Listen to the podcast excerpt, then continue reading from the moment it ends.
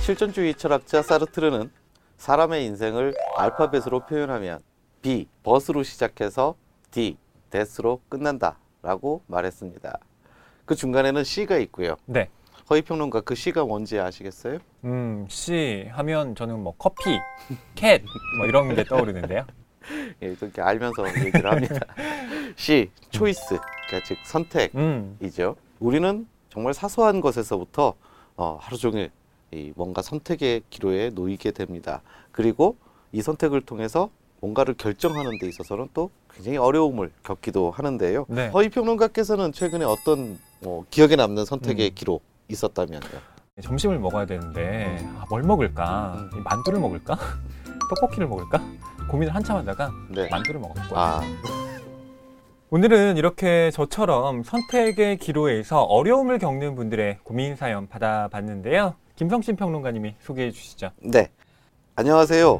저희 팀장님은 성격, 얼굴, 매너 빠지지 않는 참 좋은 분입니다. 결정을 잘 못한다는 치명적인 단점만 빼면요. 그야말로 우유부단의 끝판왕이시죠. 어느 정도로 결정을 못하냐면 짜장면이냐 짬뽕이냐 아메리카노냐 카페라떼냐 이런 식음료 고민은 그냥 애교 수준입니다. 가장 괴로울 때는 팀의 리더로서 결정력이 없으시다는 겁니다.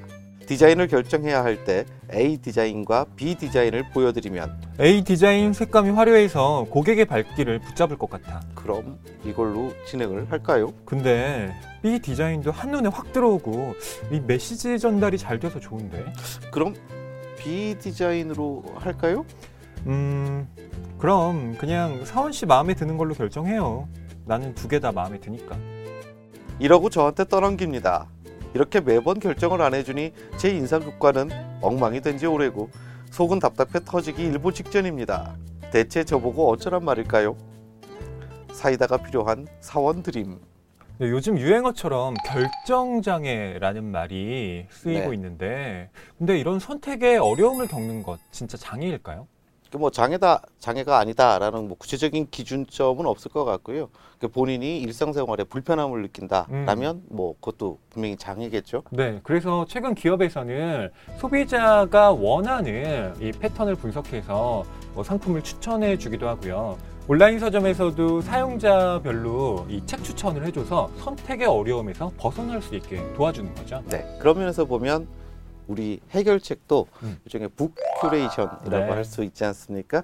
어, 허희 평론가께서 그렇다면 오늘의 해결책 어떤 책을 준비하셨습니까? 네, 저는 팀장님을 위한 책을 준비했는데요. 바로 마일리 멜로이 작가의 지금 두 가지 길을 다 갈 수만 음. 있다면이라는 음. 단편 소설집입니다.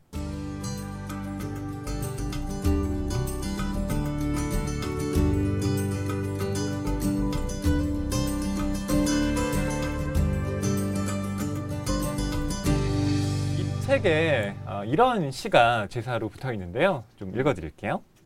누구도 가질 수 없네. 두 개의 길, 그리고 그 두 가지. 길 모두가 내가 가려는 단 하나의 길. 저는 이 에먼스 시인의 시가 이 소설집의 테마를 다 요약하고 있다고 생각을 하는데요. 이를테면 우리는 두 가지 길을 다 가고 싶은데 그럴 수가 없다는 못 거예요. 가죠. 예. 네. 우리는 그 두 가지 길 중에서 어떤 한 길을 선택할 수밖에 없는데 그러면 반드시 거기에는 후회가 남는다는 거죠. 그 가지 않은 길 그렇죠. 때문이죠. 네. 맞습니다. 이 책은 그런 삶의 진실을 받아들이고 우리가 어떤 결단을 하지 않으면 안 된다라는 메시지를 전하는데요. 음. 음, 이 소설집에 실려 있는 이 단편 소설 중에 아구스틴이라는 제목의 작품이 있습니다. 어, 그 작품을 음. 잠깐 소개해드리면 주인공 아구스틴이 이 수십 년이 지나서 할아버지가 된 다음에 우연히 옛 사랑이 자기 별장에서 하인으로 근무하고 있다는 소식을 들어요. 음. 아구스틴은 한 걸음에 그녀에게 달려가서 사랑의 마음을 전합니다. 음. 그런데 그 옛사랑에게는 지금 아픈 남편과 또 자식이 있는 거예요.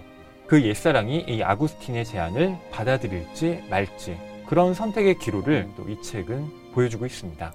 주인공과 함께 고민해 보는 것도 굉장히 흥미롭겠네요. 그렇죠. 네. 그러니까 이 소설의 핵심은 어느 쪽 길을 택하든 거기에는 자책과 후회가 남을 수밖에 없다라는 것인데요. 그러니까 세상에 완벽한 선택이라는 것은 어차피 없잖아요. 네. 우리 인생에서. 선택을 잘 못하는 팀장님께 어, 그 팀장님은 대단히 유능한 사람입니다라고 이렇게 좀 칭찬을 해드리면 어쩌면 좀 선택을 잘 하실 수 있지 않을까? 음. 아 유능한 내가 이제 네. 선택을 음. 해야지라고 생각하실 것 같기도 해요. 네. 또 상사의 책임이라는 게 그런 것 같아요. 그쵸. 어떤 결정을 내려야 하는 사람이니까요. 네. 김성신 평론가님이 준비하신 책은 뭔가요? 네, 일본 저자입니다. 세이케 요지라는 사람이 쓴 우유부단의 심리학이라는 네. 제목의 책입니다.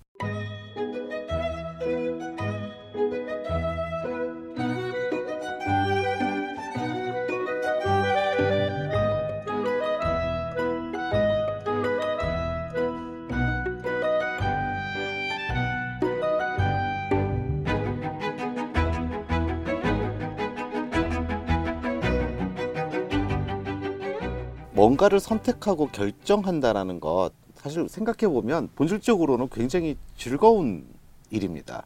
왜냐하면 뭔가를 내가 새롭게 선택하고 결정하면 뭔가 내 인생에서 새로운 일이 벌어지는 거잖아요. 네. 또 새로운 모험이 될 수도 있고 그런데 오히려 이 현대인들에게 있어서는 이런 즐거워야 될 선택과 결정이 어, 굉장한 스트레스를 주는 어, 요인이 됐다라는 음. 겁니다. 이런 부분들이 어, 우리가 좀 눈여겨봐야 할 어, 대목인데요. 우리가 무엇을 선택해야 할지 결정하는 과정에서 이제 불안감이 밀려오게 되고요. 이 불안감은 망설일수록 이 불안감이 더욱 증폭되는 이러한 어, 현상을 보인다는 겁니다. 음. 일종의 악순환이라고 할 수 있는데요. 이 책은 어, 바로 이 악순환의 고리를 어떻게 끊어낼 수 있는지 어, 어떻게 에, 우리 인생에서 결정력을 높여서 우리의 삶을 좀더 어, 현명하고 음. 좀더 행복하고 이렇게 살 수 있을지를 설명해주는 그런 어, 자기계발서라고 할 수 있겠습니다. 네. 그럼 선택을 더 잘할 수 있게 하는 네. 팁이 여기에 적혀 있나요? 네, 뭐 여러 가지 거기에 관련돼 있는 조언들이 등장을 하고 있는데요. 괜히 걱정하는 것보다는 여기에 대한 어떤 적절한 지식을 갖추고 어, 올바른 마음가짐을 갖는 것만으로도 이 선택 장애, 결정 장애 이런 부분들을 상당 부분 개선할 수 있다라고 책의 저자는 조언을 하고 있습니다. 이 책을 추천하는 또 다른 이유가 있나요? 그러니까 저자는 잘 결정하지 못하는 것은 분명히 괴로운 일이지만 어, 사실 더 큰 문제는 그 괴로움으로부터 쉽게 도망치려고 하는 그런 태도가 더 문제다라고 이야기를 하는 겁니다. 네. 뭐 누구에게나 선택은 어려운 일이고 어, 힘든 일이지만 사실 거기 용감하게 좀 맞서는 그런 태도가 필요하다라는 조언을 해주고 있는데요. 네. 뭔가 우리가 인생에서 선택의 고민 그런 것들이 있을 때 음. 우리 인생을 뭔가 새롭게 다시 추진해보고 또 뭔가 새롭게 설계해보고 이럴 수 있는 아주 창조적이고 즐거운 행위다라고 생각을 해보시면 음. 그야말로 생각의 전환이죠. 그러면 이 결정 장애를 어, 우리가 훌륭하게 극복해 나갈 수 있지 않을까. 이 책은 바로 그런 아이디어도 주고 있습니다. 네. 아까 서두에서 사르트르 이야기를 잠깐 했는데 사르트르가 실존주의 철학자로 유명하잖아요. 그런 실존주의의 테마가 바로 주체의 결단인데요. 네. 저는 이 책을 보면서 그 결정과 또 그 선택을 한 이후에 그것을 쭉 밀고 나가는 용기에 대해 다시 음. 한번 생각해 보게 됐어요.